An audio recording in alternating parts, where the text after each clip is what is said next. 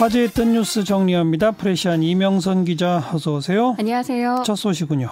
아프리카 섬나라 모리셔스로 신혼여행을 간 한국인 중 일부가 이 발열 증세를 보여서 인근 시설과 병원에 격리됐습니다. 두바이를 경유하는 항공편으로 한국인 36명이 모리셔스에 도착했는데요. 이 중 2명은 별 문제 없이 입국을 했습니다만 이후 모리셔스 보건부의 임시 조치가 전달되면서 34명의 입국이 보류된 겁니다.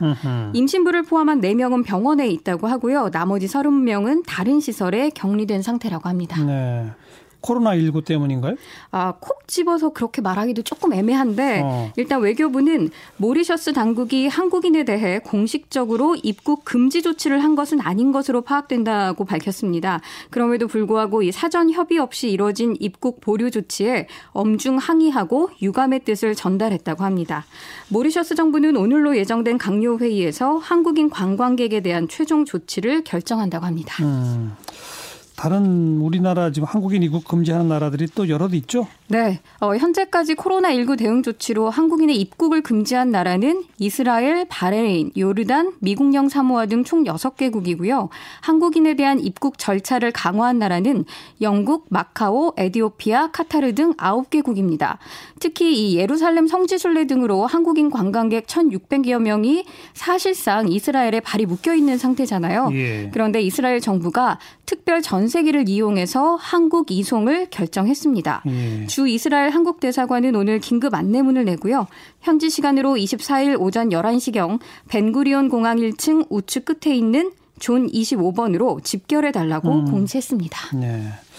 자, 다음 또 뉴스는요. 중학생들이 만든 코로나19 종합 상황판 코로나 나우가 화제입니다. 중학생들이 만들었어요? 네. 오. 어. 대구 수성구에 사는 중3 최영빈 군과 이찬영 군은 또래 친구들 사이에서 가짜 뉴스가 많이 퍼져서 현명하게 대처하기 위해서는 모든 사람이 올바른 정보를 얻어야 한다고 생각을 해 인터넷과 책을 직접 뒤져가면서 이 코로나 나우라는 웹사이트를 만들었는데요. 꼬박 일주일 걸렸다고 합니다. 어, 기특하네요. 네. 예. 여기서 더, 더, 더 기특한 건요. 이 코로나 나우 배너 광고 등으로 수익이 생기면 마스크를 구입해서 지자체에 기부하겠다고 밝혔습니다. 어허. 누리꾼들 뭐 한마디로 다들 표창감이다 이렇게 칭찬 러쉬 중인데 특히 대구 중학생들이 만들었다는 사실에 이 멋짐 실화냐 대구의 자랑이다라는 환호 외에도 요즘 대구 하면 코로나 신천지 얘기만 나오는데 대구 시민의 한 사람으로 정말 고맙다라는 인사도 있었습니다. 네, 특히 가짜 뉴스 방지를 위한 그 목적도 참 좋네요. 네.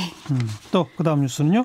어, 코로나 19로 그야말로 스포츠계 모든 경기도 지금 현재 취소되거나 조정 중에 있습니다. 예. 한국 프로축구 연맹은 코로나 19 확산세가 진정될 때까지 2020 시즌 K리그 개막식을 잠정 연기한다고 밝혔고요.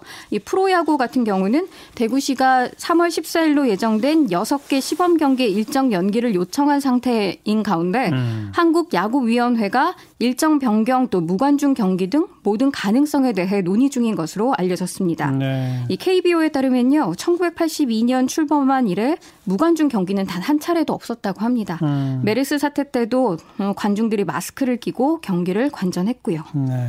어, 이미 여자 프로농구인가는 무관중 경기 했죠? 네, 지난 21일 이미 무관중으로 경기를 치렀고 남자 프로농구는 휴식기 후 재개되는 오는 26일 무관중 경기를 치를 가능성이 높게 점쳐지고 있습니다.